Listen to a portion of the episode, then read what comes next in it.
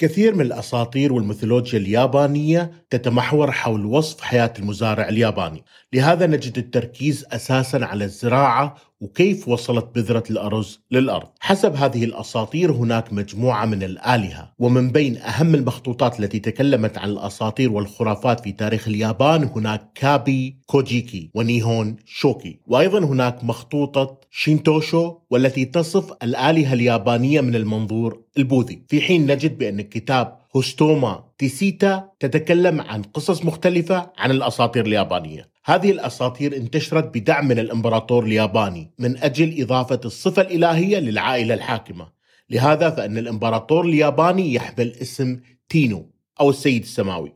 حلقة اليوم هي حلقة تعريفية حول الأساطير اليابانية.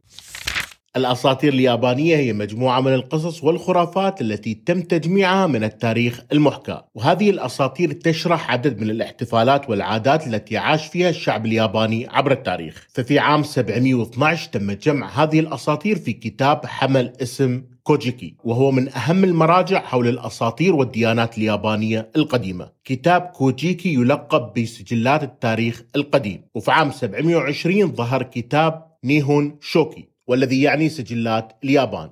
في هذا الكتاب هناك شرح عن الطبقة الحاكمة وعن أصل عوائل الطبقة الحاكمة، ويقال بأن هذا الكتاب تم كتابته بدعم من الأسرة الحاكمة بهدف تعزيز سلطة الإمبراطور. هذا الكتاب لم يكن مخصص بشكل كامل لتدوين الأساطير، ولكنه دمج بعض الأساطير مع التدوين السياسي لليابان. الأساطير اليابانية تعتمد على دورة ياماتو، والتي تتمحور حول آلهة الشمس، وأيضا هناك دورة إيزومو وفيها قصة الشخصية الرئيسية سوزانو شقيق أماتيراسو. أهم السجلات والمخطوطات اليابانية ظهرت من القرن السادس الميلادي، وقد يكون هناك سجلات أقدم من هذا، ولكن بحلول القرن السابع الميلادي في زمن الإمبراطور تيمو كان من الضروري تأريخ جميع العوائل المهمة في اليابان. في هذه السجلات تم توزيع الرتب والمستويات لهذه العوائل بمثل ما هو في العوائل الصينية، وفيه تم توزيع العوائل ل8 مستويات ورتب، كل هذا بأوامر الإمبراطور تيمو، والذي اعتمد على كتابي كوجيكي ونيهون شوكي.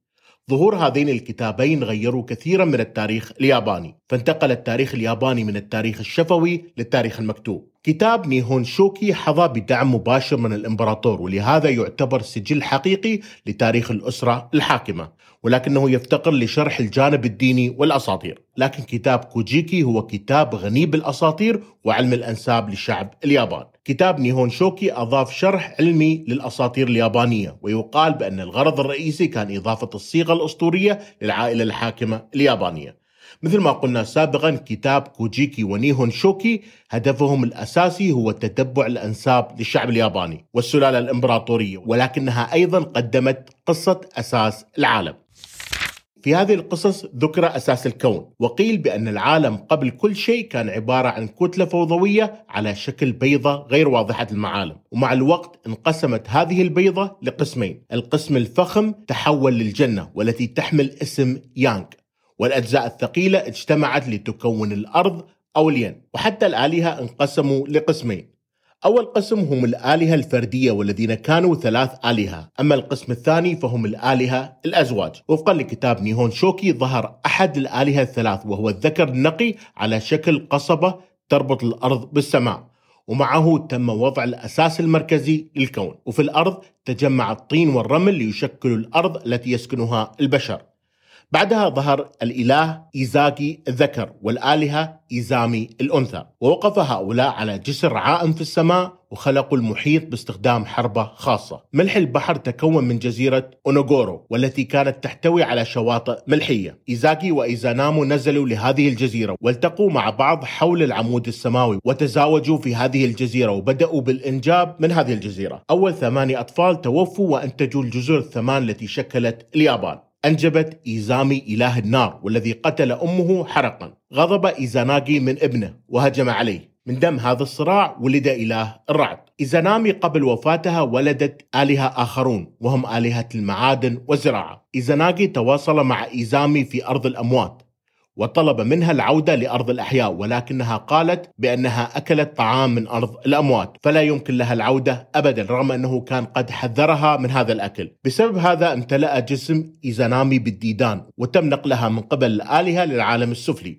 لكن إيزانجي استطاع إعادتها للعالم العلوي وسد بوابة العالم السفلي بحجر ضخم. الآلهة غضبت من إيزانجي وهددته بقتل 1000 شخص يوميا، ولكنه قال بأنه سينجب 1500 طفل مقابل كل 1000 شخص يموت. إيزانجي عاد لعالم البشر وطهر نفسه في مستنقع يومي نوكونو من المياه اللامعة المتساقطة من عينيه اليسرى. ولدت آلهة الشمس أماتيراسو أوميكامي، وهو الجد الأكبر للعائلة الإمبراطورية. ومن عينه اليمنى ولد إله القمر تسوكومي نو موكيتو، ومن أنفه ولد الإله المحتال سوسانو. أعطى إيزانجي إله الشمس جوهرة من قلادة وأمرها بأن تحكم الجنة، وأعطى حكم الليل لإله القمر، وأمر سوسانو بأن يحكم البحر. حسب كتاب كوجيكي كان سوسانو غير راضي من هذا الأمر، وصعد للسماء لمقابلة أخته الكبرى، وهناك التقى بأماتيراسو والتي منها ولدت الآلهات. كانت آلهة الشمس أماتيراسو غاضبة من تصرفات سوسانو، فاختفت في كهف سماوي ورفضت الخروج، ولهذا ملئ الظلام الأرض والسماء. الآلهة اجتمعوا أمام الكهف وأشعلوا النار وزرعوا شجرة مقدسة أمام هذا الكهف. في هذا الاجتماع الآلهة أقاموا احتفال، ورقصت آلهة اسمها أمينوزومي نو ميكوتو. انزعجت آلهة الشمس أماتيراسو من ضحك وغناء الآلهة خارج الكهف، ففتحت باب الكهف فسحبوها خارج هذا الكهف، لتبدأ بعد ذلك دورة أزومو. وفيها نزل سوسانو من السماء بعد نفيه بسبب إغضابه للآلهة السماوية. ويكمل كتاب قصة دورة الأزومو، وفيها يقوم رايس فيلد بإنقاذ الأميرة مارفلوس من ثعبان ذي 8 رؤوس، والذي تزوج من هذه الأميرة، وكانوا سلف الأسرة الحاكمة لايزومو، وكانوا سلف الأسرة الحاكمة لأيزومو، وهي منطقة في اليابان.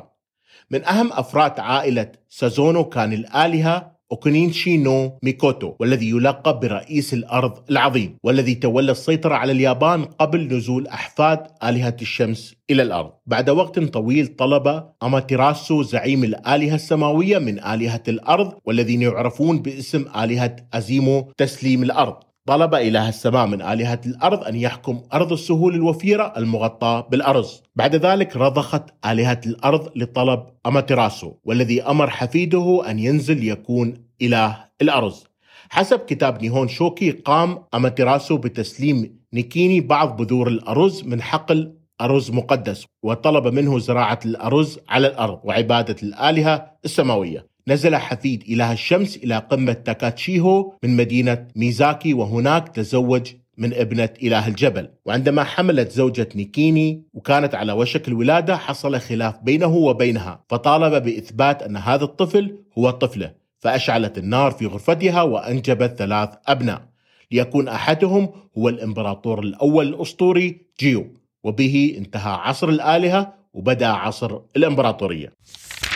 حسب الأساطير اليابانية هناك عدد كبير من الآلهة، لكن أشهرهم هم 9 آلهة. أولهم أماتيراسو، وهو إله الشمس في اليابان، وهو إله شينتو المركزية ومركز الحياة الروحية اليابانية. بصفتها الجدة الأسطورية للعائلة الإمبراطورية اليابانية، فإنها تشكل أساس حق هذه العائلة في حكم اليابان. هناك أيضا إيزاناغي، وهو واحد من أولى الآلهة في الكون، جنبا إلى جنب مع إيزانامي نظيرته النسائية. أنشأ إيزاناغي جزر اليابان وسكنها. على الرغم من أنه عانى من مأساة كبيرة، فقد استمر في حكم السماوات وساعد فيما بعد ابنته في الصعود إلى العرش الإلهي. هناك أيضا سوسانو، وهو إله البحر والعواصف حسب الأساطير اليابانية، ويوصف بأنه فوضوي وعنيد ومتهور، وهو أيضا شقيق أماتيراسو آلهة الشمس المشرقة وملكة السماوات. ومن الآلهة هناك أيضا تسوكويمي، وهو إله القمر الياباني. يمثل هذا الإله جمال القمر وقوته. ارتكب جريمة فظيعة أمام زوجته أماتيراسو ومنع من رؤيتها مرة أخرى. أما إله الرخاء والحدادة فهو إيناري، ويصور على أنه ذكر وأنثى في بعض الأحيان، وهو إله تم عبادته لأكثر من 1000 عام في جميع أنحاء اليابان. أدى انتشار عبادة إيناري إلى إنشاء نوع خاص من الأضرحة، يركز بشكل أساسي على الحدادة وزراعة الأرز، وكذلك الحفاظ على الثعالب. بالنسبة لإله العواصف فهو رايجين، وهو الروح الدمار والفوضى، والذي يرمي البرق والصواعق القوية أثناء ركوبه فوق السحب المظلمة. يرافقه دائما رفيقه إله الرياح فوجين. بالنسبة لإله الرياح فوجين فهو شيطان ولد من العالم السفلي، وهو قوة الطبيعة المدمرة، يتحكم في كل رياح العالم، ويظهر بجانب أخيه شيطان الرعد رايجين. أما آلهة الرقصات والكوميديا والفن فهي مينو أوزومي. بالنسبة لإله الحظ هو إيبوسو، وهو إله الحظ والازدهار حسب الأساطير اليابانية، يظهر دائما بابتسامة وضحكة على الرغم من أنه تم رفضه عند الولادة، إلا أن إيبوسو استمر في أن يصبح خيرا ولطيفا وواحدا من الآلهة السبعة المحظوظة. أخيرا هناك إله الأرز نينيجي، وهو الذي قدم الأرز والحضارة إلى اليابان، ثم أسس العائلة الإمبراطورية اليابانية، وهو حفيد أماتيراسو العظيم إله السماء والشمس.